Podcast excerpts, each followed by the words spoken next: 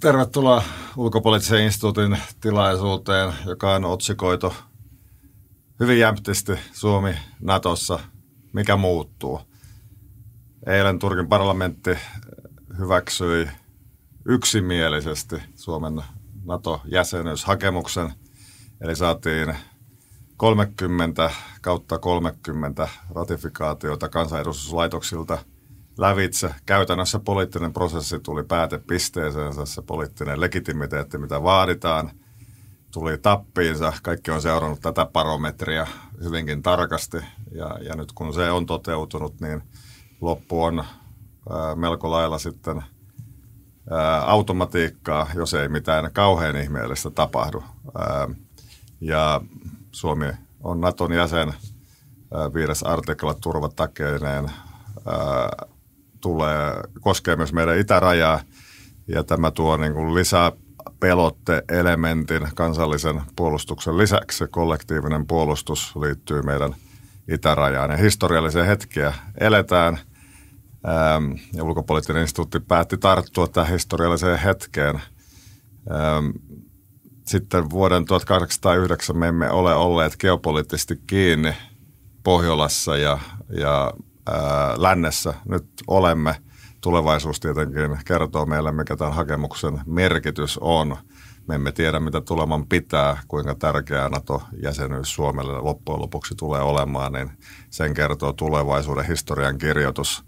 Mutta asioita voidaan pohtia jo nytten, ja meillä täällä moderaattorina on Charlie, joka aina – joka tietää nämä asiat läpi kotaisin ja, ja ottaa kopin siitä, että mihinkä keskustelua viedään. Niin, kiitos Mika ja tervetuloa kuulijoille. Ähm, täällä todellakin studiossa on äh, viisi upilaista, joista neljä meistä kirjoitti äh, paperin liittyen tähän. Se kannattaa hakea meidän nettisivulta. Palataan sen sisältöön kohta, äh, mutta ekaksi pitää sanoa tervetuloa ja hyvää huomenta Tuomas, Minna, Iro ja Mika. Ää, nyt pitää ottaa tällainen ehkä epätyypillinen turpokysymys tähän alkuun. Ää, miltä se nyt tuntuu?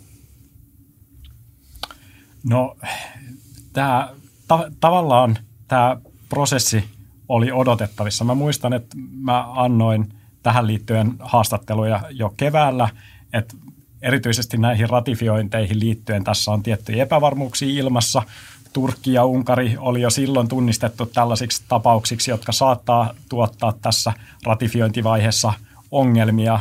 Silti mä en olisi siinä vaiheessa osannut odottaa sitä, mitä, mitä me ollaan nyt nähty. Toisaalta tämä on tavallaan edennyt kuitenkin aika, aika tämmöisen niin kuin, ä, ennalta arvattavan kaavan mukaisesti ka- kaikista näistä käänteistä ja yllätyksistä huolimatta. Ä, hyvältä tuntuu se, että tämä prosessi tulee päätökseen. Tietysti me ei saada unohtaa sitä, mikä tämän prosessin laittoi liikkeelle ja, ja myöskin sen, että mikä, mikä tämän mahdollisti, eli, eli Ukrainan vastarinta. Okay. Joo, kyllä hyvin samoilla linjoilla, että kyllähän se hienolta ja vähän epätodelliselta tietyllä tavalla tuntuu, että ensin se prosessi eteni niin nopeasti ja sitten tyssäsi täysin ja nyt lopulta sitten kuitenkin Turkki ratifioi ilman yhtään vasta-ääntä, että, että kyllähän se oli hyvin, hyvin jännittävä kurvi siinä mielessä, että mikä tässä läpi käytiin. Ja tietysti sellainen pieni harmin jyvänen, tai ei kovin pienikään, on tietysti se, että, että Ruotsi nyt sitten ei päässyt ö, samalla, samalla kerralla vielä näin pitkälle. Että kyllähän se on, se on tosiaan sellainen No tämä jää sillä tavalla niin kuin puolitiehen vähän tämä Suomen NATO-jäsenyys, kunnes sitten Ruotsikin pääsee mukaan. Hmm. No olo on kyllä helpottunut ja huojentunut, että tässä on todella pitkä taival takana. Voisi ajatella, että jos taisi joku ohjelma vaikka, niin nyt ollaan niin kuin koreografiasarjan ihan loppusorilla ja loppupiruetti tulee. Eli, eli kyllä tässä on tehty aivan valtavasti töitä viimeisen vuoden aikana ja tässä on ollut tietynlaista jännitysmomenttia aika paljonkin. Ja, ja nyt sitten vihdoin tämä Turkin ratifiointi. Ja, ja tästä päästään oikeastaan siinä NATO-keskustelussa siihen seuraavaan vaiheeseen, eli millainen NATO-Suomi on. Itse olen odottanut seurannut tätä oikeastaan aika paljon. Ajattelin jo viime toukokuussa silloin, että mitäs nyt kohta me keskustellaan jo siitä, millaisessa NATO-Suomessa me ollaan. Mutta tässä oli aika pitkä tämmöinen odotusvaihe vielä. Joo, samaa mieltä. siitä, että helpottunut olo. Siis tuossa oli monta mutkaa ja matkaa ja osittain liittyy myös niin kuin, ö, omiin käänteisiin. Ja, ja, ja, Mutta Suomi teki sen, minkä se pystyi tekemään omin käsin. Ja se on ihan järkevää, jos me liikaa pelattaisiin Yhdysvallat kortin varassa, niin sittenhän se näyttää siltä, mitä Venäjä haluaakin sen näyttävän, että Yhdysvallat junailee jotenkin asioita kulisseissa, manipuloi Suomen NATOon. Siltähän se ei saa näyttää ja oli päivän selvää, että että presidentin matka Ankaraan oli järkevä. Tehdään se, mikä suinkin vaan voidaan ja, ja nyt sitten ei enää niin käsi kädessä vedetä Ruotsi ja NATO. Nyt pitää sitten Naton sisällä vaikuttaa siihen, että, että myös Ruotsi sinne, sinne pääsee. Mutta kyllä tämä Suomelle on ää, aika iso historiallisen kaaren lopputulema. Eli me ollaan tilanteessa, jossa me emme enää ole joku – syrjäinen, etäinen, ää, liittymätön etuvartio, vaan, vaan me olemme kiinni asioissa ja voidaan tehdä rationaalista yhteistä puolustussuunnittelua, operatiivista suunnittelua, ja sehän on kaiken se viidenä artiklankin niin kuin ydin, että asiat on harjoiteltu etukäteen. Joo, siis tässä on ku, tota niin, mukavan monta eri näkökulmaa ähm, tähän oma, jos pitää heittää sisään, niin, niin on se työn määrä, ähm, sen, että mitä ollaan tehty nytten, mutta se parin vuosikymmenen ketju, että ellei sekä niin kuin sanotaan ihan yksittäinen kansalainen, äh, virkahenkilö, reserviläinen, kaikki olisi rakentanut tätä nykyistä Suomea, jota sitten muut ovat arvioineet, että onko tämä turvallisuuden tuottaja tai ei, niin on ihan mahdollista, että me oltaisiin tehty ratkaisuja viimeisen parin vuosikymmenen aikana, jotka ovat johtanut siihen, että liian moni olisi sanonut, että ei, Suomen ottaminen mukaan onkin riski.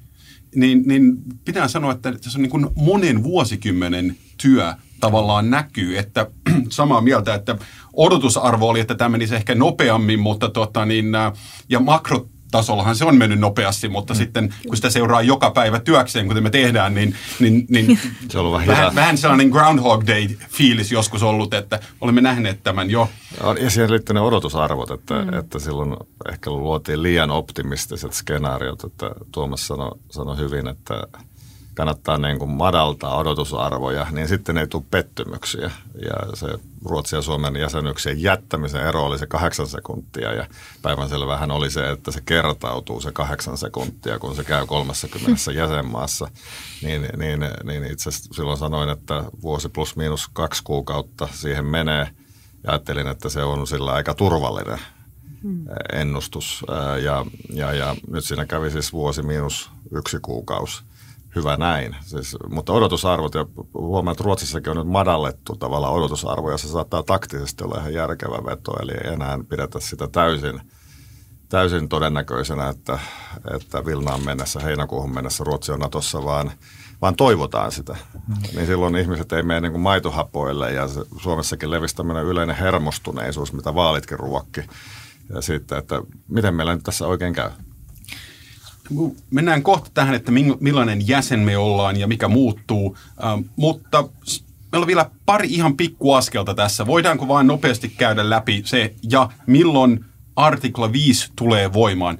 Todellisuudessa tietenkin, jos nyt jotain tapahtuu tässä seuraavan parin päivän aikana, niin tänne tulee tulevia liittolaisia kumppaneita – joka tapauksessa. Mutta näin niin kuin formaalisti, mitkä on nämä askeleet vielä ja milloin artikla 5 tulee voimaan sitten? No tota, nyt Turkin presidentin pitää sitten vielä vahvistaa tämä Suomen hyväksyminen laki siitä ja sen jälkeen toimittaa, ää, deponoida tämä Suomen liittymiskirja Yhdysvaltain hallitukselle ja ilmeisesti Unkari on jo näin tehnyt. Unkari. Joo, kyllä.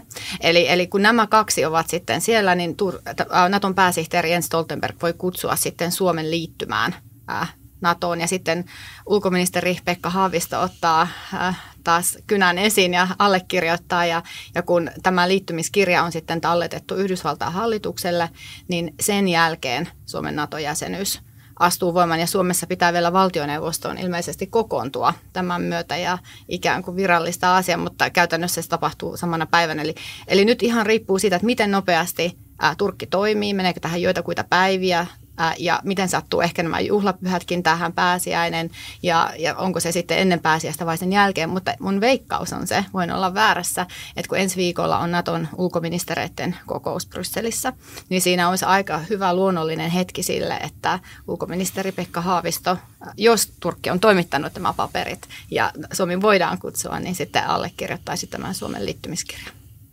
Selvä. No se vaikuttaa Tava- tavallaan selvältä. Pitää toivoa, että ulkoministerillä tai toimittajilla on hyvä kynä allekirjoittaa paperit tällä kertaa. Lip, lipputangolla ei ole vielä paikkaa Brysselissä. Onko rakennuslupaa? Mitä voi tapahtua? Tuleeko lakko, lipun pystyttäjien lakko? Eli ei kannata nuolasta niin tipahtaa, mutta jossakin pisteessä tietysti se poliittinen prosessi, niin se on nyt tullut päätepisteessä se, että, että sitä ei kannata enää arvuutella, että mitä Turkin parlamentti tekee. Mm.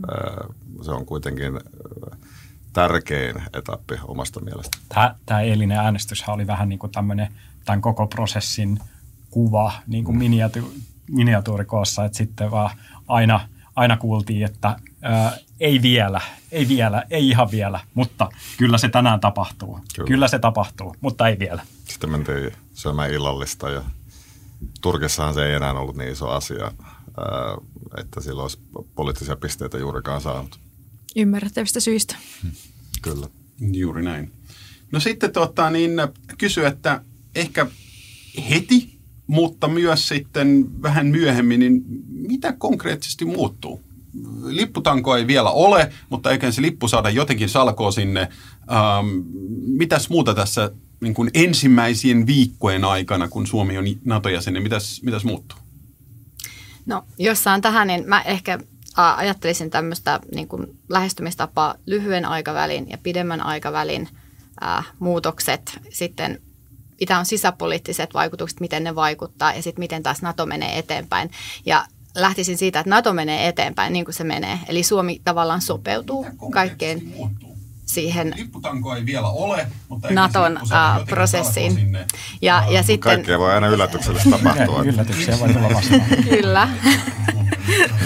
Jatketaanko tästä eteenpäin? Jatketaan. No kyllä. Niin. Eli, eli siis resilienssi. Resilienssi, Osoitamme kyllä. resilienssiä juuri nytkin. Eri. Joo, eli, eli tällaiset niin kuin Naton raamit, jotka niin kuin, johtaa siihen, että meidän pitää sopeutua siihen Naton puolustussuunnittelusykliin. Ja näillä näkymin Naton Vilnan huippukokouksessa ollaan jo jossain vaiheessa tämän osalta. Eli nyt jos ajatellaan tätä nelivuotista sykliä, niin alustavia joukkotavoitteita maille ehkä on asetettu. Siellä on tullut poliittinen ohjaus nyt helmikuussa.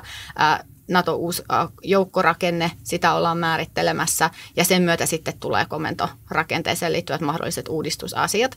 Joten tietyt asiat tapahtuu niin kuin Suomesta riippumatta, että me pitää sopeutua siihen. Mutta sitten tulee tämä just lyhyen aikavälin, no tietysti me mennään mukaan niihin kaikkiin keskeisiin pöytiin, missä meidän pitää olla, mutta varmaan joka ikisessä komiteassa ei tulla näkemään niin kuin Suomen edustajia, vaan joudutaan niin kuin miettimään, että mitkä on niitä keskeisiä, näin on varmasti jo tehty. Ja, ja sitten niin kuin pidemmällä aikavälillä alkaa muokkautua se profiili, että millaiseksi NATO-maaksi me halutaan kehittyä. Toisaalta tässä on sitten ne tietyt reunaehdot, eli on tietyt resurssit, joiden puitteissa me operoidaan, ja sitten se poliittinen tahtotila. Ja, ja tämä on sitten Suomesta itsestään kiinni. Välittömiä vaikutuksia tietysti se, että ollaan sitten siellä pöydissä mukana niin kuin äänivaltaisena jäsenenä, Aivan. joka ei pelkästään voi osallistua keskusteluun, vaan jonka, jonka sanalla sitten on myöskin painoa ja sitten on, sit on myöskin pääsy kaikkiin kokouksiin. Tähän mennessähän esimerkiksi ydinaseisiin liittyvät kokoukset on ollut vielä rajattu ulkopuolelle. Ja, ja samoin sit kokoukset, joissa on käsitelty Suomen ja Ruotsin jäsenyyspyrkimyksiä, niin ne, ne on myöskin ollut niitä, mihin Suomi ja Ruotsi ei ole voineet osallistua, mutta mut nyt sitten on pääsy näihin kaikkiin, on pääsy myöskin kaikkiin ää, materiaaleihin, ää, saadaan, saadaan vielä semmoista tietoa, mitä ei, ei ole tähän mennessä tullut. Tietysti tässä nyt, nyt jo niin kuin on, on ollut viime kesästä alkaen pääsy hyvin laajastikin tietoon ja, ja sitä on niin kuin paljon jo päästy prosessoimaan, mutta nyt sitten vielä, vielä niin kuin viimeisetkin rajoitteet sen suhteen poistuu. Hei, voinko mä tähän nopeasti vain, en, en mainitsi, että nyt ollaan äänivaltainen. Ähm, eli sehän tarkoittaa, että meillä pitää olla positioasioista. Hmm. Ähm, no me ollaan tavallaan totuttuja tekemään sitä EU-ssa ja, ja, ja muutenkin tie, Suomessa on, on niin kuin toimiva valtiohallinnon prosessi, mutta miten niitä oikeasti luodaan niin kuin Naton sisällä ja, ja osa, osana NATOa? Se on hyvä kysymys ja siinä mä luulen, että siinä meillä on vielä niin kuin oppimiskäyrä edessä. Se käsitys, minkä mä oon itse saanut, on se, että Suomi on, Suomi on tietysti niin kuin tähän mennessä keskittynyt ennen kaikkea siihen, että ollaan kerätty sitä informaatiota, ollaan tutustuttu siihen, niihin asetelmiin, mitkä Naton sisällä eri kysymyksiin liittyen vallitsee. Ja, ja sitten tämän pohjalta sitten aletaan muodostaa sitä omaa näkemystä, mutta Natossa tietysti on niin kuin paljon semmoisia herkkiä asioita, mihin liittyy pitkäaikaisia erilaisia jännitteitä, jakolinjoja, tämmöisessä... Tai, joita me ei tai, vielä välttämättä tiedetä jo, tai joita, jo, tai joita me ei ainakaan aikaisemmin olla. Nyt ehkä niin kuin viime kesästä alkaen ollaan sitten paremmin alettu päästä siihen käsiksi, että, että mistä, mistä näissä on kyse. Ja, ja niin kuin sitä taustaa vasten on ollut ihan viisastakin, että, että tässä nyt ei ole lähdetty vielä hirveän etupainoisesti linjaamaan asioita, vaan, vaan katsottu, että millaiset nämä asetelmat on ja, ja sitten ihan rauhassa lähdetään niin kuin harkitsemaan, että miten, miten Suomi sitten siinä, siinä asemoituu. Ja tähän liittyy nimenomaan, mitä Iro juuri mainitsi, että se Naton laajempi semmoinen muutosprosessi ja transformaatio, mikä lähti käyntiin tosiaan Venäjän hyökkäyssodan aiheuttamana viime vuoden Madridin huippukokouksessa. Tämä uusi strateginen konsepti on hyvin erilainen monessa mielessä kuin, että mikä Naton päähuomio tai painopiste oli viime vuosikymmeninä, että kun nyt mennään tästä niin kuin kriisinhallinnasta sitten takaisin ihan tavallaan maanpuolustuksen nimenomaan tähän kollektiiviseen puolustukseen Euroopassa, niin onhan tämä tietyllä tavalla sellainen paluu juurille hetkenä tolle. Ja nimenomaan tässä kontekstissa sitten Suomella pitäisi olla myös sellainen oma visio siitä, mitä on tietysti hyvä kehittää muiden Pohjoismaiden kanssa esimerkiksi, että, että millä tavalla sitten NATOa nyt olisi sitten Suomen näkökulmasta – järkevää ja hyvää kehittää eteenpäin tässä seuraavien vuosien aikana. Että monet asiat kuitenkin tulee muuttumaan huomattavasti. Että ihan pelkästään nämä joukkotavoitteet, mitä asetettiin Madridissa, niin ovat vielä täysin kysymysmerkin alla, että mistä, mistä niin paljon niin nopean toiminnan joukkoja tullaan saamaan. Siinä mielessä tietysti Suomi on erittäin kiinnostava uusi jäsenmaa, että, että Suomella on tällainen harvinainen kyky niin kuin, ähm, luoda joukkoja tietyllä tavalla, että on, on tämä tällainen valmius olemassa. Mutta nämä on sellaisia kysymyksiä, mihin tosiaan niin kuin sitten vaaditaan Suomelta itseltään myös niin kuin aktiivista visiota ja paljon koordinaatiota nimenomaan niin kuin kaikkien läheisimpien NATO-kumppaneiden kanssa, jotka ovat tietysti muut, muut Pohjoismaat ja esimerkiksi Baltianmaat.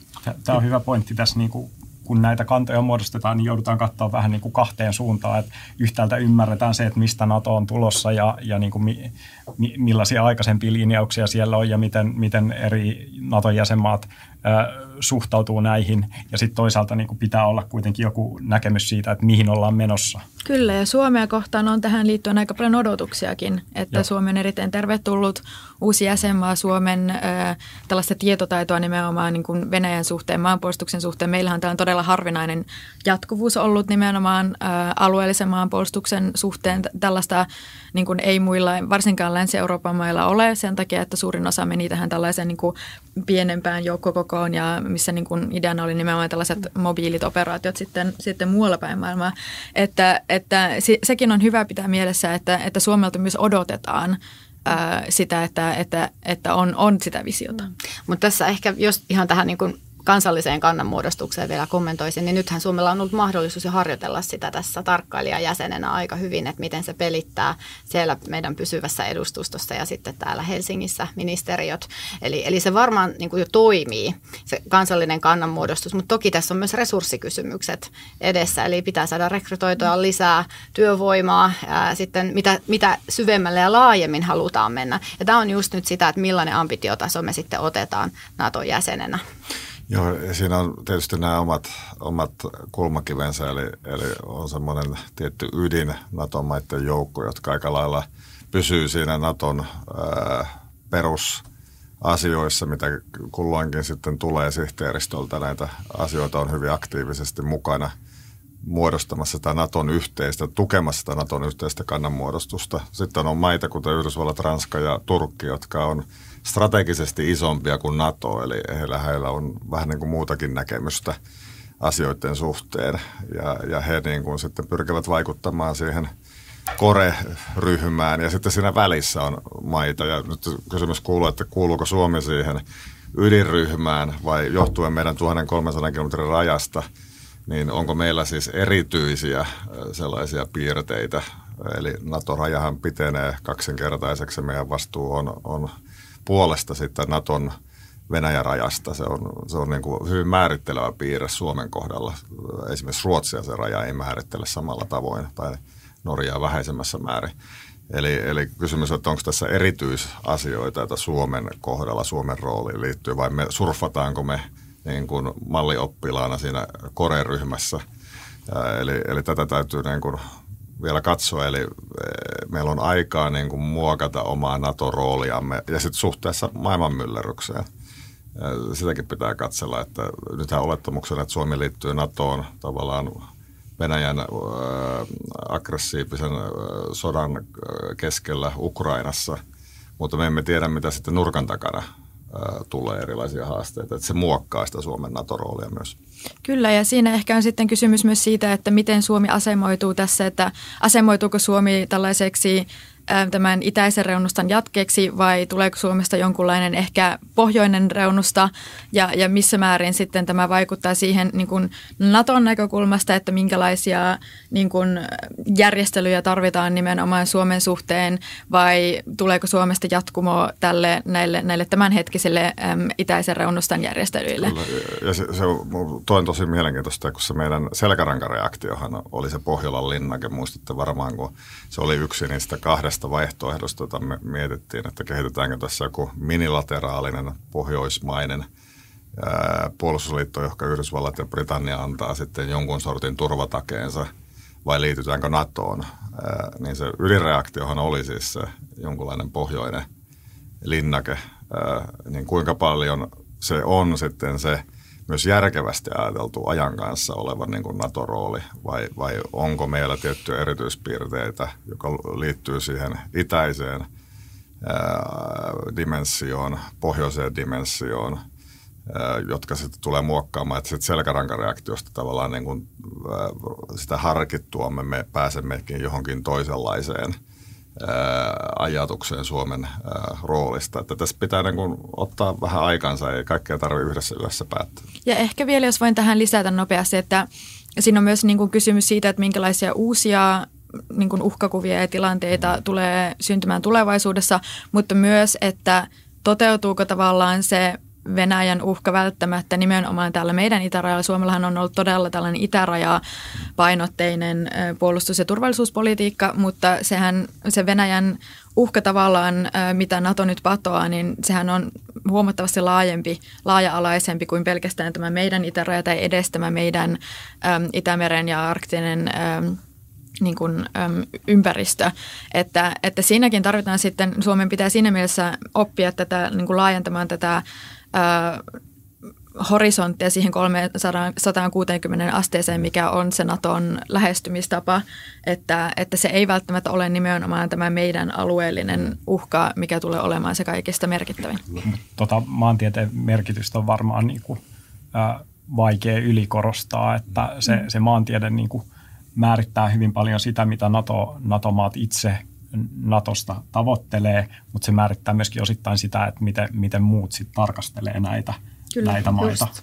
Tämä on mun mielestä tosi hyvä, tämä, miten muut tarkastelee. Ja mun mielestä tässä on nyt Suomella tällainen muutoshetki käsillä, että me ollaan totuttu siihen, että me ollaan jossain periferiassa ja meitä, me, me tarkastellaan muita jossain tuolla kaukana, mutta muut ei tarkastele meitä. Ja nyt itse asiassa me on ne, joita muut tarkastelee.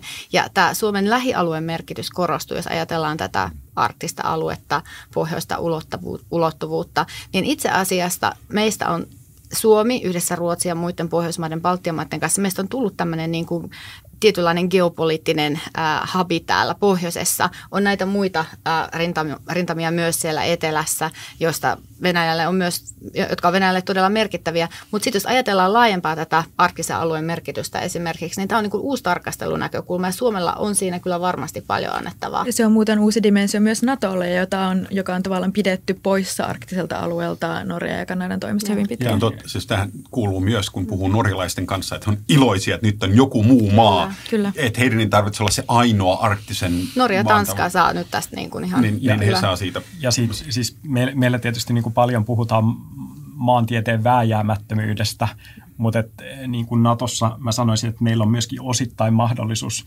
ää, tavallaan määritellä sitä meidän maantiedettä, just, just vähän näin kuin Iro puhui, että si- sillä on aika paljon väliä myöskin, että miten me markkinoidaan itsemme sitten. Siis tämä on totta joskus, jos, jos katsoo joid, joidenkin NATO-jäsenmaiden karttoja, niin siellähän niin kuin nippanäppä näkyy Suomi. Niin kuin, että Tampere ehkä näkyy ja sitten se on vedetty niin kuin poikki siitä ja sitten ne on muistanut, että aha, Norjakin on jäsen, että pitää lisätä se sinne. Mm. Niin, niin ihan fyysisestikin, niin mä luulen, että Natossa tulee, tulee tällainen tietty muutos. Mikä, Joo, siis, ä, euron kolikot jouduttiin laittaa uusiksi, kun siitä puuttuu osa Suomea silloin aikoinaan. että, että nämä, nämä on myös tämmöisiä identiteettikysymyksiä. Identiteetti mielessähän niin kuin moni asia muuttuu siis saman tien, eli tämä vuosikymmenien NATO-eipäsjuupastelu ä, on tullut päätepisteeseensä ja Suomi on sotilaallisesti liittoutunut maa. Ja se muuttaa siis tavallaan sitä tapaa, millä me ajattelemme omasta roolistamme. Me emme enää ole jossakin leijumassa ä, puolueettomuuden roolissa maailman katolla viisastelemassa siitä, miten kaikki muut on niin puolueellisia ja epärationaalisia käyttäytyjiä, kuten kylmän sodan ä, ajalla Suomessa ajateltiin.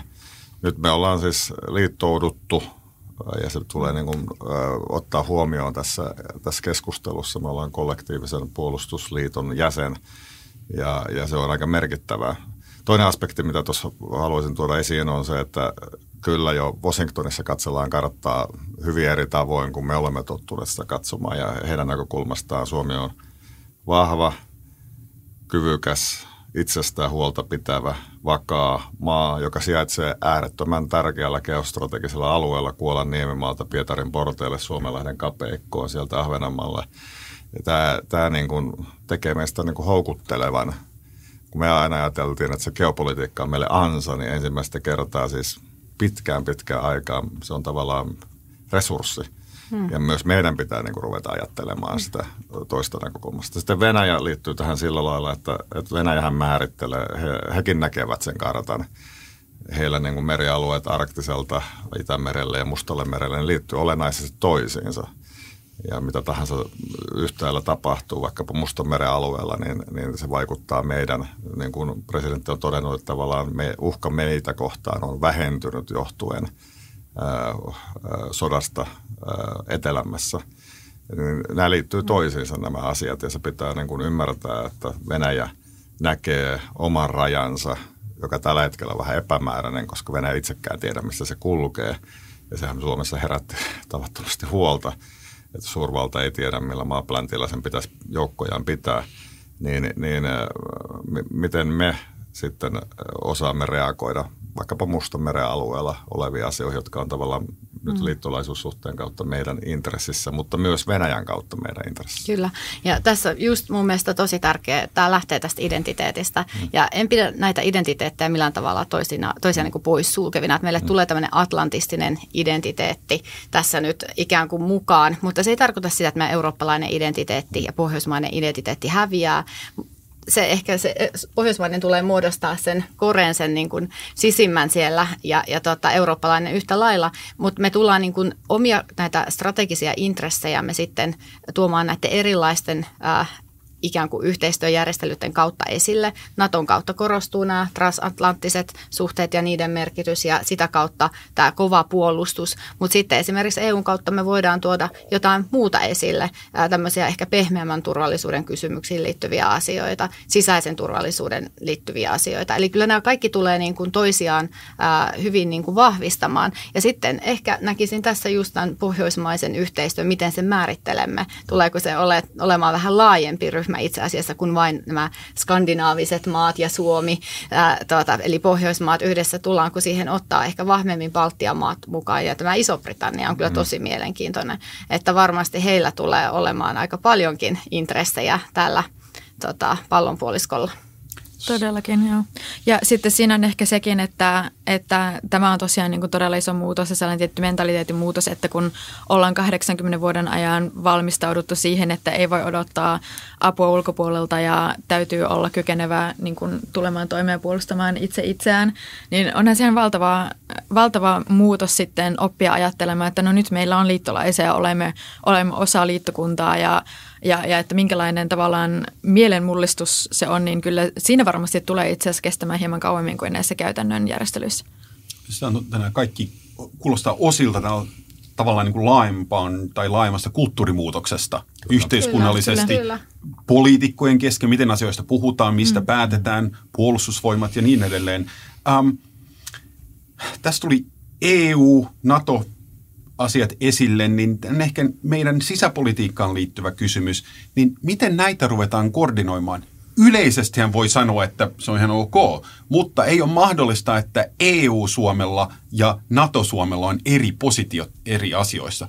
Helppo vastaus on, että virkakoneissa hoitaa ja koordinoi tämän kuten nykyisin. Mutta mä epäilen, että se ehkä kuitenkaan ole niin helppoa, koska eri päätöksiä tehdään eri tavoin, ehkä eri maaryhmien kanssa, EU-ssa ja Natossa, niin miten Suomessa näitä ruvetaan, tarvitaanko me jonkinlaista nyrkkiä tai turvallisuuskomiteaa Joo, tai muuta? Siis, siis ulkopolitiikan eri osalohkot, niin pitää ne nyt sitten nähdä synergisessä suhteessa, niin kuin Jiro tuossa sanoi toisiinsa, että, että meidän NATO-politiikka, EU-politiikka ja kaikki muu ulkopolitiikkaan liittyvät osalohkot, ne pitää olla niin kuin tarkoin harkittuja – ja silloin se ulkopolitiikan päätöksenpitäjä on pitää myös niin kuin tukea tätä, että se ei voi olla sillä lailla, että EU-politiikka liihuttelee niin kuin oma, omassa sfäärissään ja sitten tämä yleinen ulkopolitiikka niin kuin omaa ja, ja, ja NATO hoitaa jotkut tietyt tyypit, että se synkronia pitää olla, olla selkeä, että se tuo siis paineen siihen, että asioita ajatellaan niin kuin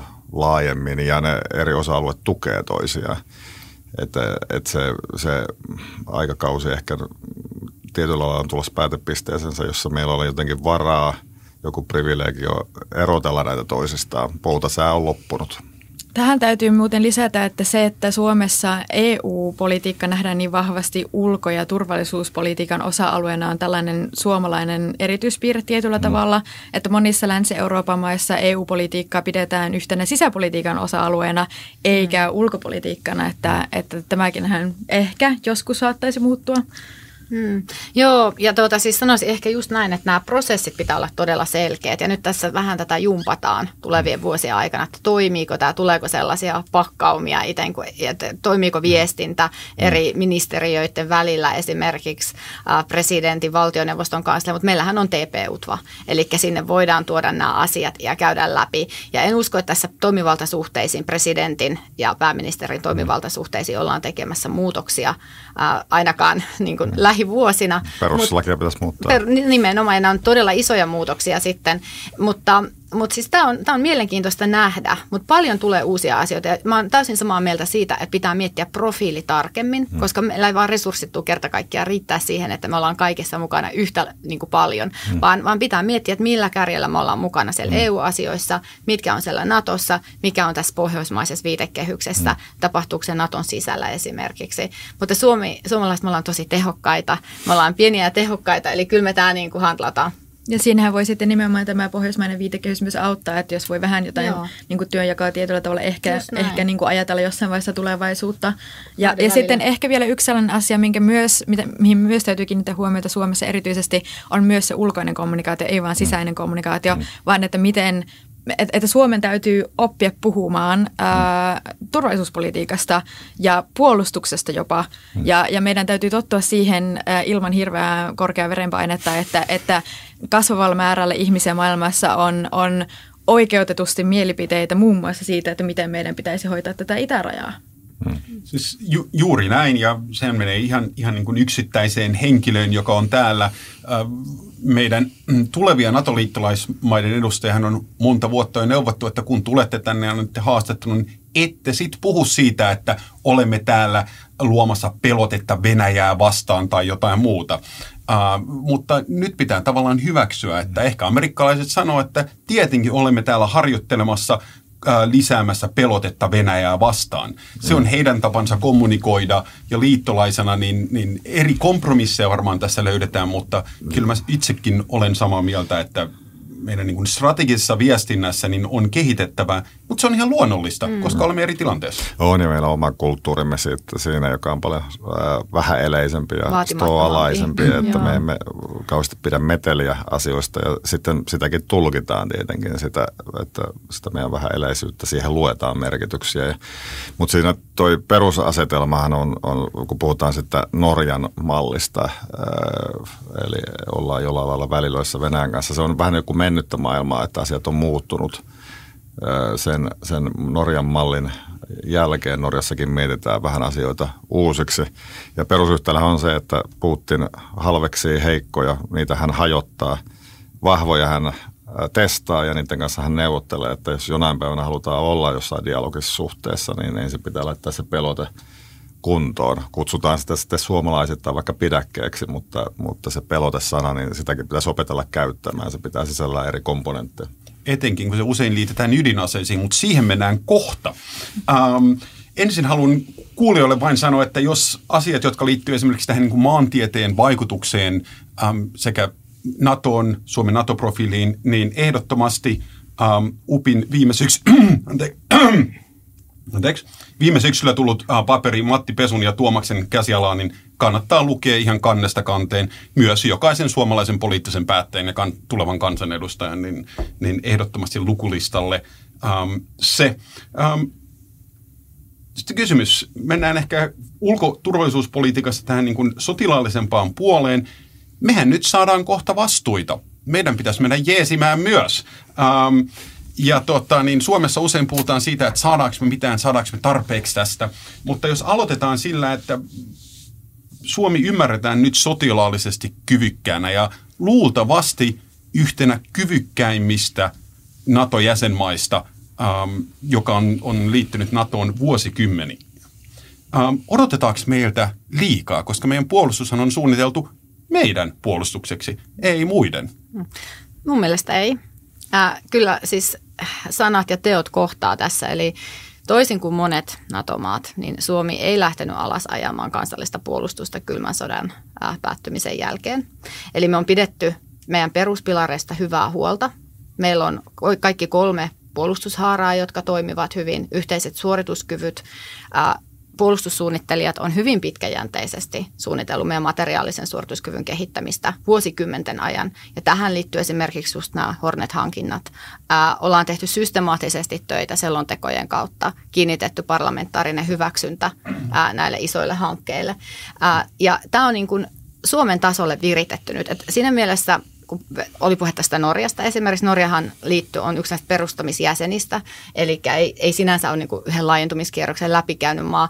Eli, eli tota, mutta odotusarvo on Suomelle tietysti erilainen kuin se esimerkiksi on ollut Pohjois-Makedonialle tai Latvialle tai, tai Kroatialle, koska, koska on niin erilaisista maista kysymys. Ja kyllä Suomi pystyy tuomaan tähän oikeasti lisäarvoa tähän Naton yhteiseen puolustukseen jo pelkän maantieteellisen sijainnin, mutta sitten tämän sotilaallisen yhteistoimintakyvyn ja interoperabiliteetin kautta. Eli tietyllä tapaa meiltä pitääkin odottaa vähän enemmän, mutta samalla se pitää olla sopeutettu siihen, mitä meillä on realistisesti käytettävissä. Eli ei meiltä voida mitään strategista ilmakuljetuskykyä yksin pyytää esimerkiksi, koska se on niin mittava hanke, maksaa aivan mielettömästi sitten tullaan tähän, mistä Minna sä sanoit, eli, eli voidaanko me ehkä päästä tämmöiseen pooling and sharing, eli yhteisten niin kuin, suorituskykyalueiden kehittämiseen, resurssien koordinointiin pidemmällä aikavälillä. Ja nämä on sitten isoja kysymyksiä, koska sitten tullaan jo puolustusteollisuuteenkin. Mutta nyt mä annan puheenvuoron jollekulle muulle, että tämmöisiä ajatuksia herätti.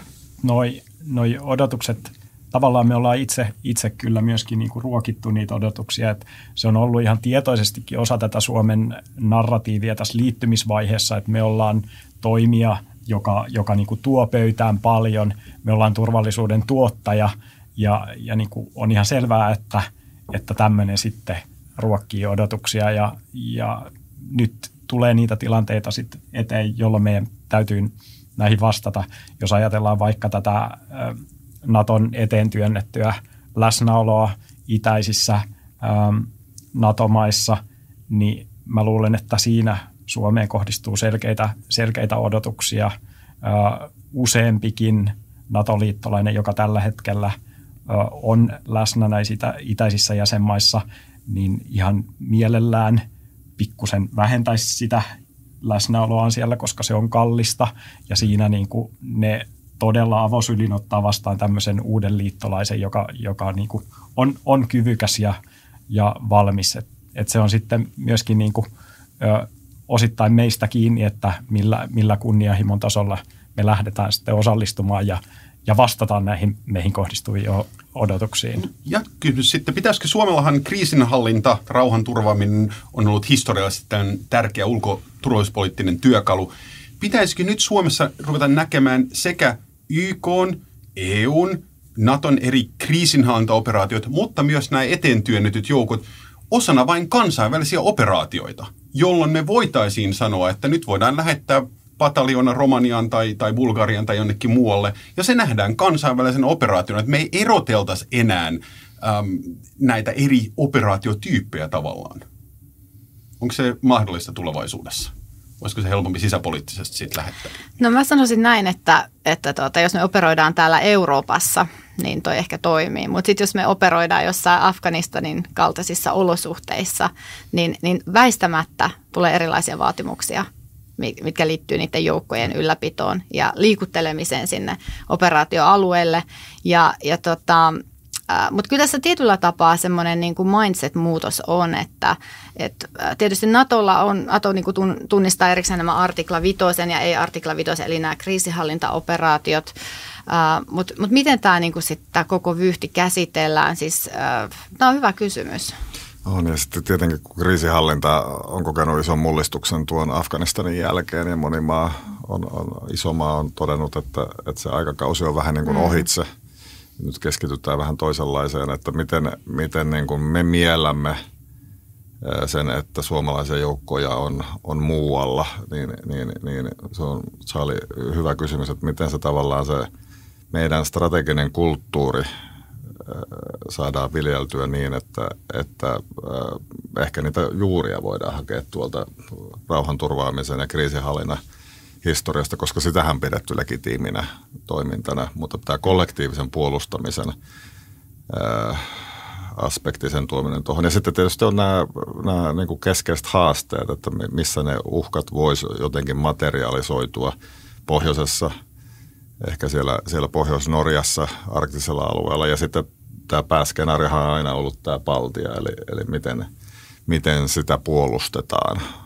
Se liittyy myös Suomen puolustamiseen ja Suomen puolustaminen itse asiassa on jo Baltian puolustamista, mutta mikä Suomen kontribuutio on niin kuin siinä niin kuin tämmöisenä pidäkkeenä rauhan aikana, jolloin puhutaan siitä, että, että jotenkin vahvistetaan sitä pelotetta siellä ja sitten sodan aikana sen suunnittelu, niin ne on vähän kaksi eri asiaa tähän liittyy kyllä nimenomaan se, että, että täytyy sitä niin kuin omaa horisonttia laajentaa sinne 360 asteeseen, että niin kuin siinä mielessä ainakin, että Suomellahan on hyvä puolustuskyky nimenomaan täällä meidän alueella, pohjoisessa ja, ja Itämeren alueella, mutta nimenomaan se kysymys, että entäs sitten, jos, jos, jos tätä Naton puolustuskykyä tarvitaankin lähempänä Mustaa merta, mm. tai entäs sitten, kun Nato ei kuitenkaan ole pelkästään Venäjä vastaan tarkoitettu mm. pidäke tai pelote, vaan, vaan muitakin uhkia on olemassa.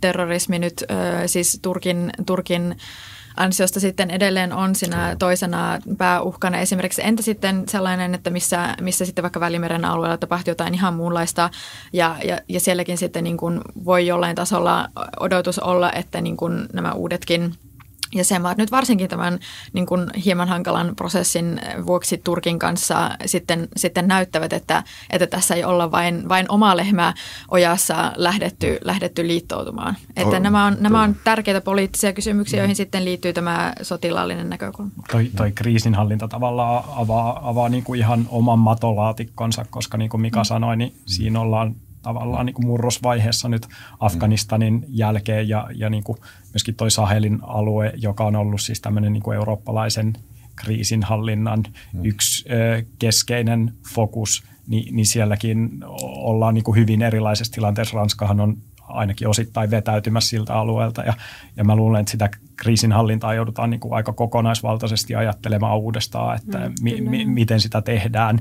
Ja, ja sitten myöskin, myöskin siihen liittyy osittain se kysymys, että kuka sitä tekee. Joo. Että, että niin kuin tässä varmaan EU-NATO-suhde tulee olemaan yksi semmoinen, semmoinen niin kuin aika keskeinen asia, että mi, mi, miten niiden välinen roolijako, työjako kehittyy Totta.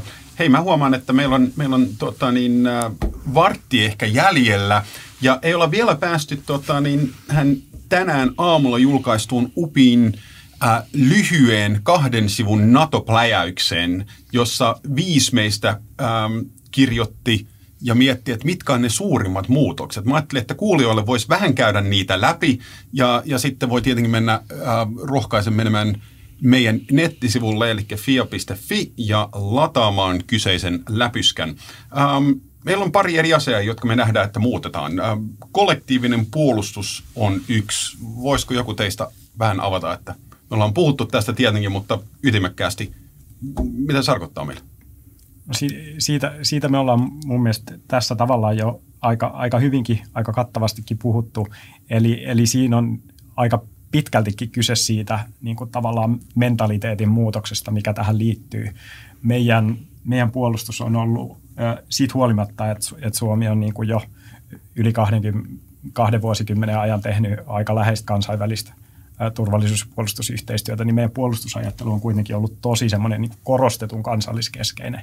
Ja, ja nyt meidän pitää sitten siitä päästä liikkumaan hiljalleen. Se, se ei tule olemaan mikään, mikään niin kuin sormia ää, napauttamalla tapahtuva prosessi, mutta mut meidän pitää niinku siitä päästä sitten semmoiseen kollektiivisempaan ajatteluun. Se tarkoittaa, että meidän pitää osata ottaa näitä muiden turvallisuushuolia huomioon. Se tarkoittaa, että meidän on oma, omaa puolustusta kehitettäessä pystyttävä ottamaan huomioon ne ohjeet, ne suositukset, ne vaatimukset, mitä, mitä Naton piiristä tulee – tämä on niinku tavallaan se tässä se, se ydinasia mun mielestä. Hyvin ja ytimekkäästi. Tästä tuli mainittua puolustusyhteistyösuhteet, äh, Pohjolan linnake ja muu.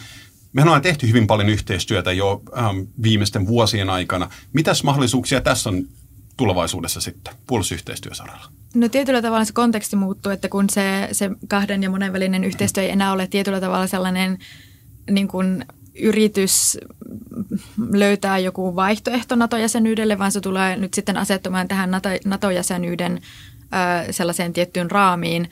Ja, ja sehän tarkoittaa sitten, että esimerkiksi Pohjoismaiden yhteistyössä ihan, ihan uudet tällaiset kunnianhimon tasot avautuvat. Tästä ensimmäinen esimerkki oli ehkä sitten tämä ilmavoimien, Pohjoismaiden ilmavoimien aiejulistus alkaa lähentää tätä yhteistyötä erittäin huomattavasti. Että, että tällaista voisi ajatella, että voisi tapahtua esimerkiksi myös niin kuin sitten pohjoismaisten merivoimien äm, keskuudessa, että meillähän on täällä niin kuin Pohjoismaissa siinä mielessä harvinaisen hyvä tilanne nimenomaan tällaista ihan niin kuin integraatiota edistää, mikä ei välttämättä koko Naton tasolla toimi yhtä hyvin, koska meillä on tavallista syvempi luottamussuhde näiden maiden välillä ja sellaiset asiat niin kuin äm, joku integroituu vaikka ilma- ja ohjuspuolustus ja tällaiset, niin ne, on, ne ei ole pelkästään sotilaallisia kysymyksiä, vaan hyvin paljon myös poliittisia kysymyksiä. Ja niissä tällainen Pohjoismaiden harvinainen todella pitkään jatkunut yhteistyö voi olla tietyllä tavalla sellainen ehkä pienoismalli, mistä voidaan sitten ehkä jossain vaiheessa myös lähteä skaalaamaan äh, niin kuin isommalle tasolle. Mutta tosiaan se, se on ehkä suurin muutos siinä, että ne ei enää ole sillä tavalla vaihtoehtoja NATO-jäsenyydelle, vaan sen, sen erittäin olennainen osa, samoin kuin esimerkiksi tämä Joint Expeditionary Force, ää, äh, Britten johtama. Hmm. Ja Format. siltä, että tämä povaa hyvää myös tavallaan kokonaisturvallisuusnäkökulmassa. Sitähän ollaan jo tehty, mutta voidaan ainakin lähinaapureiden kanssa niin miettiä tätä yhteiskunnallista resilienssiä ihan eri tavalla. Kyllä. Asia, josta NATOkin on kiinnostunut meiltä kuulemaan.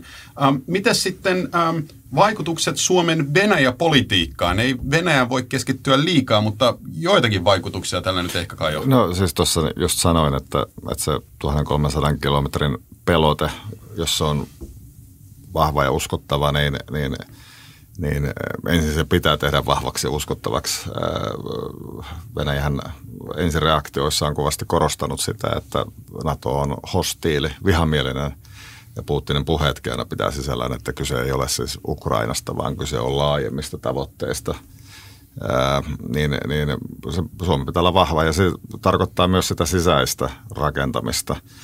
Ää, puhuin sitten Kuolan Niemimaasta, Pietarin porteista, Suomenlahden kapeikosta, Pohjois-Euroopan ehkä strategisesti yksi tärkeimpiä kohtia Ahvenanmaa, niin sitten sieltä, jos Ruotsikin liittyy, niin Ahvenanmaalta Pohjanlahdelle, Ruotsin rajalle, Norjan rajalle, arktiselle alueelle, niin, niin siellä on siis paljon mahdollisuuksia – siellä pitää infrastruktuuria rakentaa. Se ei ole enää aluepolitiikkaa, vaan se on geopolitiikkaa. Ja tämä mm. argumentti pitää mm. sitten myös omaksua, kun tuonne Brysseliin mennään NATO-rahastosta tai, tai EUlta pyytämään asioita, niin, niin se kannattaa korvamerkitä vähän, koska sitä kuunnellaan tällä hetkellä herkällä korvalla, että asioita pitää kehittää, infrastruktuuria pitää rakentaa, energiaratkaisuja pitää luoda. Eli tässä on paljon myös mahdollisuuksia tässä tilanteessa – jos se ymmärretään kokonaisvaltaisesti. Lappi ei enää ole porotalouteen ja turismiin varaan rakennettava paikka, vaan siellä pitää nähdä niin kuin muitakin piirteitä. Ja samoin tuo pitkä itäraja ja rajaseudut, niin, niin nekin pitää hahmottaa uudella tavoin. Eli tämä uusi ajanjakso ja Suomen tasavaltojen historiahan lasketaan geopoliittisista murroksista. Ne on, ne on sotien ja geopolitiikan muutoksien tasavaltoja, niin, niin sellainenhan on vääjäämättä nyt koittamassa – niin miten sitä uutta tasavaltaa hahmotetaan kaikki ne ulottuvuuksineen. Mm. Miten me siirrytään sitten kolmannen tasavallan kasvukeskusajattelusta esimerkiksi sitten tähän uuden tasavallan vaatimuksiin. Että, että siinä pitää nyt, poliitikoilla pitäisi olla visiota näistä asioista näkemystä. Mm. Ja, ja tämä kaikki ei voi olla vaikuttamatta meidän suhteeseen Venäjään. Meidän paperissa taidettiin niin kuin lyhyesti sanoa, että siirrytään enemmän pelotekeskeiseen Kyllä. Mm-hmm. suhteeseen Venäjän kanssa. Jos, jos mä siitä, siitä vielä otan kiinni sen verran, että niin kuin, äh, tämä tietysti tämä muutos on ollut käynnissä jo pidemmän aikaa. Se on ollut osittain käynnissä jo ihan vuoden 2014 Juu. Krimin valtauksesta ja Itä-Ukrainan sodasta. Ja, ja sitten vielä pitää korostaa sitä, että tämä muutoshan ei ole niin kuin NATO-jäsenyyden itsessään mukanaan tuomaa, vaan, vaan tämä on Venäjän hyökkäyssodan aiheuttama Nimenomaan. muutos yes. me, meidän ajattelussa. Venäjän kannattaa katsoa peiliin. Mm. Kyllä. Hei, äh, sitten on vielä puhuttiin siitä, että meille tulee, tota, niin, äh, jos tulisi tosi sateinen päivä, niin meille tulee tällainen niin kuin ydinsateenvarjokin. Ähm, Iro, voitko sanoa mm. pari sanaa tästä ja, ja, ja NATO-jäsenyydestä? Kyllä, eli siis kyllä uusi aluevaltaus Suomelle, että en olisi itse uskonut, että tässä puhutaan ydinaseista 2020-luvun alkupuolella Suomessa. Ää, siis ei tarkoita todellakaan välttämättä, eikä todennäköisestikään sitä, että Suomeen mitään ydinaseita tullaan sijoittamaan, mutta pitää olla kumminkin se yhteistoimintakyky. Ja jos ajatellaan näitä meidän käytettävissä olevia suorituskykyjä, niin voidaanko yhteiskäyttää vaikka näitä koneita, mitä näihin meidän tuota, hornetteihin, miten niitä voidaan käyttää tässä ydinasepolitiikassa. Sekin on iso kysymys. Harjoitustoiminta tullaan varmasti olemaan mukana kaikenlaisissa harjoituksissa, mutta mut sitten on ehkä hyvä hahmottaa just se, että, että mitä miten pitkään tämä niinku vie. Ja, ja Suomi nyt pikkuhiljaa pääsee tähän ää, NATO niin tota, Nuclear Policy Planning Groupinkin mukaan. Eli, eli tämä niinku avautuu askel askeleelta ja tietysti kun me ollaan kumminkin vaikka halutaan olla profiloitua tällaiseksi aktiiviseksi NATO-maaksi, niin meillä ei ole tämmöistä kykyä ja kapasiteettia kuten näillä isoilla mailla ja silloin hyvät suhteet erityisesti Yhdysvaltoihin tässä kyllä korostuu, mutta se on merkittävä juttu, että olemme tämän ydinase sateenvarjon ikään kuin suojassa. Se on se pelotteen kaikki kärki ja A ja O ydin siinä. Miksi oikeastaan, mitä me saamme täältä, täältä Natolta? Se on se merkittävin pelote. Kyllä, jos Venäjä on lähtenyt ydinasekiristykseen ydinaseetonta valtiota vastaan, niin totta kai tämä on ihan loogista suomalaisille ja katseli puheenjohtajatenttiä eilen, niin, niin niin meiltä kaikki puolueet oli hyvin yksituumaisia siitä, että asia on ihan positiivinen. Siitä tietysti sitten ollaan eri mieltä, että kannattaako ydinaseita tänne tuoda. Saattaa olla, että ei niitä tänne etulinjaan kannata tuoda. Mm. Eli, eli ei ole tarjontaa eikä kysyntää tässä mm. suhteessa, että siinä, siinä maltti on valtti. Se, tai meille ei niitä välttämättä edes annettaisi, vaikka haluttaisiinkin, että se on ihan mahdollista. Mutta se on tosiaan niin kuin todella hyvä pointti tässä Irolta, että, että niin kuin ne ydinaseet ei saa olla sellainen mörkö, julkisessakaan keskustelussa. Siis todellakin, jos ollaan puhuttu siitä, että Naton tavallaan raja Venäjän suhteen, äh, niin me ollaan 50 prosenttia siitä.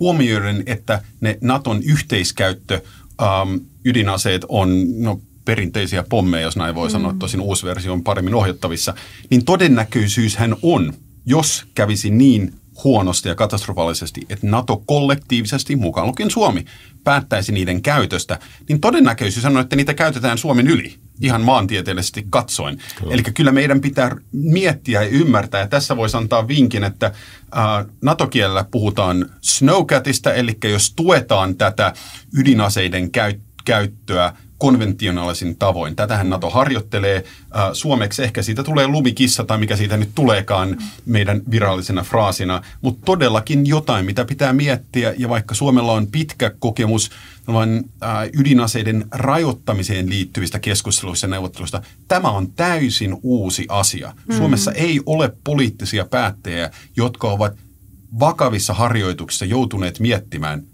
sellaista tilannetta, että miten signaloidaan ensin ydinaseiden käyttöä ja miten ehkä päätetään niiden käytöstä, ää, niin kyllähän tämä on todellakin uusi, uusi ase, jota, jota tässä pitää harkita. Mutta se ase, asevalvonnan ja aseriisunnan raide tietysti niin kuin ei, ei katoa ei minnekään, mi, minnekään että se, se on hyvä tässä ottaa, ottaa myöskin esille. Siihen tosin tulee sitten tiettyjä reunaehtoja, eli, eli niin kuin NATO-maana – mikä, mikä kyllä on ollut Suomen linja aikaisemminkin, niin, niin, niin kuin, ää, sille on tiettyjä reunaehtoja, että minkälaista asevalvonta ja ase, aseriisunta politiikkaa sitten harjoitetaan. Ja tässä täytyy ottaa myös huomioon se laajempi globaali viitekehys, eli asevalvonnan ja riisunnan mahdollisuudet on nyt valitettavasti kaventuneet huomattavasti Kyllä. Venäjän ydinasekiristyksen vuoksi. Se, että Ukraina luopui ydinaseistaan ja, ja sitten palkkioksi sai kaksi, kaksi hyökkäystä yhdes, yhden näiden niin kuin, äm, vakuusmaiden äh, taholta, niin se on tietysti erittäin kova isku aseista riisunnalle ylipäätänsä ja muut maat maailmassa katsoo tarkasti, että mitä tapahtuu ja miettivät, että minkälaisia johtopäätöksiä tästä vetävät. Että, että, ja sitten lisäksi vielä tietysti monet tällaiset niin kuin ydinaseita rajoittavat kansainväliset sopimukset on tällä hetkellä aika lailla rapautumassa mm. Iranin suhteen ja sitten myös tämä Venäjän päätös New Startin suhteen äm, Yhdysvaltojen kanssa, että tämä koko viitekehys on aivan eri nyt, että Suomen täytyy kehittää todella erilainen tapa sitten niin kuin, että, että millä tavalla tätä asiakokonaisuutta käsitellään ja ajetaan. Hei, meillä on pari minuuttia tässä, mutta viimeinen kysymys, ähm, jos, jos aloitettiin sieltä, että miltä nyt tuntuu, niin lähdetään toiseen sitten tuottaa niin tällaisen ehkä ähm, vähän kansalaisia lähempänä olevaan kysymykseen. Ähm, ja toki loppukanetitkin tervetulleita. Me ollaan puhuttu kauhean paljon dramaattisista muutoksista, mutta myös siitä, että mitkä asiat ei varmaan Suomen ulko- ja turvallisuuspolitiikassa tule muuttumaan. Entäs kansalaisten elämä? Miten ennustatte, että tuleeko kukaan huomaamaan tätä pari viikon kuluttua muuta kuin, että ehkä NATO-lippu on salossa jossakin ministeriössä? No, kyllä siis Venäjä onnistui siis kylvää meidän korvien väliin siis pelotteen äh, tekemällä näyttäviä harjoituksia, äh, siirtelemällä joukkoja kätevästi valtakunnan, laaja valtakunnan eri osista toiseen – Eli se pelotehan oli siis se asia, joka iskostui kyllä suomalaisiin ja se NATO eipäs juupastelu aina loppu siihen, että entäs ne Venäjän odottavassa olevat sotilaalliset vastatoimet. Ja sitten oli hiljasta. Ja sitten taas siirryttiin seuraavaan aiheeseen, kunnes taas palattiin siihen NATO-debattiin.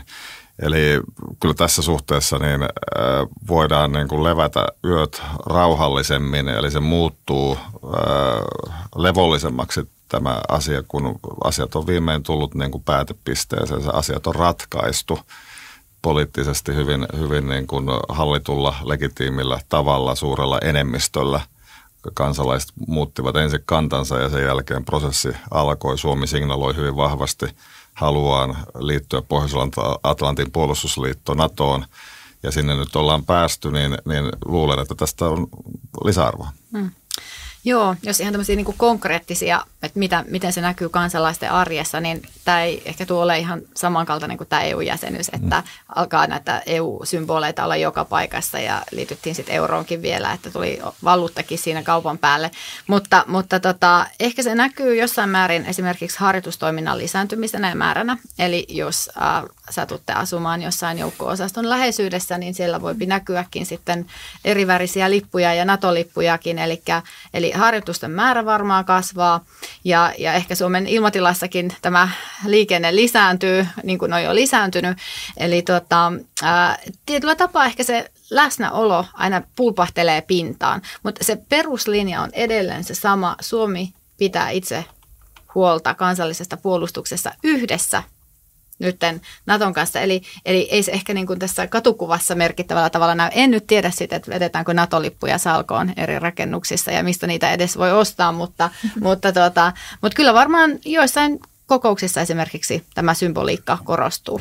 Kyllähän tämä varmasti tulee niin kuin päivittäisessä uutisissa näkymään enemmän sitten, kun Suomen, Suomenkin ministerit osallistuu sitten ylipäätään Suomen, Suomen päättäjät ja poliittinen johto osallistuu sitten enemmän näihin NATO-keskusteluihin, että toivottavasti ainakin se tulee näkymään julkisessa keskustelussa. Sitten tietysti konkreettisesti se voi jossain vaiheessa alkaa näkyä myös äm, jonkun tietynlaisen infrastruktuurin rakentamisena, niin kuin Naton, NATO-jäsenyyden vaatiman infrastruktuurin rakentamisessa. Mitä se sitten tulee pitämään sisällä, niin siitä voidaan sitten keskustella ja toivottavasti keskustellaankin paljon ajatellaan sitä tukea, mitä NATO-jäsenyys tällä hetkellä nauttii suomalaisten keskuudessa, niin tietysti voidaan sanoa, että se, että tämä ratifiointiprosessi nyt tulee päätökseen, niin se on suomalaisten valtaosan, suomalaisten suuren enemmistön näkökulmasta erittäin hyvä asia. Mitä noihin konkreettisiin vaikutuksiin tai, tai siihen, että miten, miten se näkyy sitten arjessa, niin mä aika, aika pitkälti samaa mieltä kuin te siitä, että tämän harjoitustoiminnan puitteissa se saattaa jossain määrin näkyä ja sitten tämä Naton, Naton poliittinen puoli saattaa näkyä erilaisina kokouksina, joita, joita voidaan järjestää tietysti Suomessakin jossain vaiheessa, mutta joita, joita on sitten myöskin muualla liittokunnan alueella. Nämä, nämä varmaan ne niin kuin selkeimmät, selkeimmät.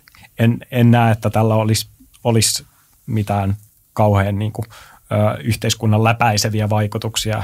Tämä, tämä on hmm. kuitenkin lähtökohdiltaan hyvin erilainen asia kuin, kuin EU-jäsenyys, ja niin kuin Ilo tuossa aikaisemmin sanoi. Joo, ja, ja samalla hyvä muistaa se, että turvallisuus on myös tunne. Ja, ja, ja se ehkä rauhoittaa meitä ja kenties sitä synkkänä aikana kannattaa myös vähän juhlistaa. Siis Noilla sanoilla mun mielestä voidaan erinomaisesti päättää tämä sessio. Kiitos kuulijoille, kiitos rakkaille kollegoille.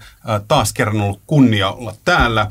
Nyt voi kai sanoa kansalaiset, medborgare, citizens. Suomi on just Naton jäsen, Finland blir just medlem i NATO and Finland is very soon going to be a member of NATO.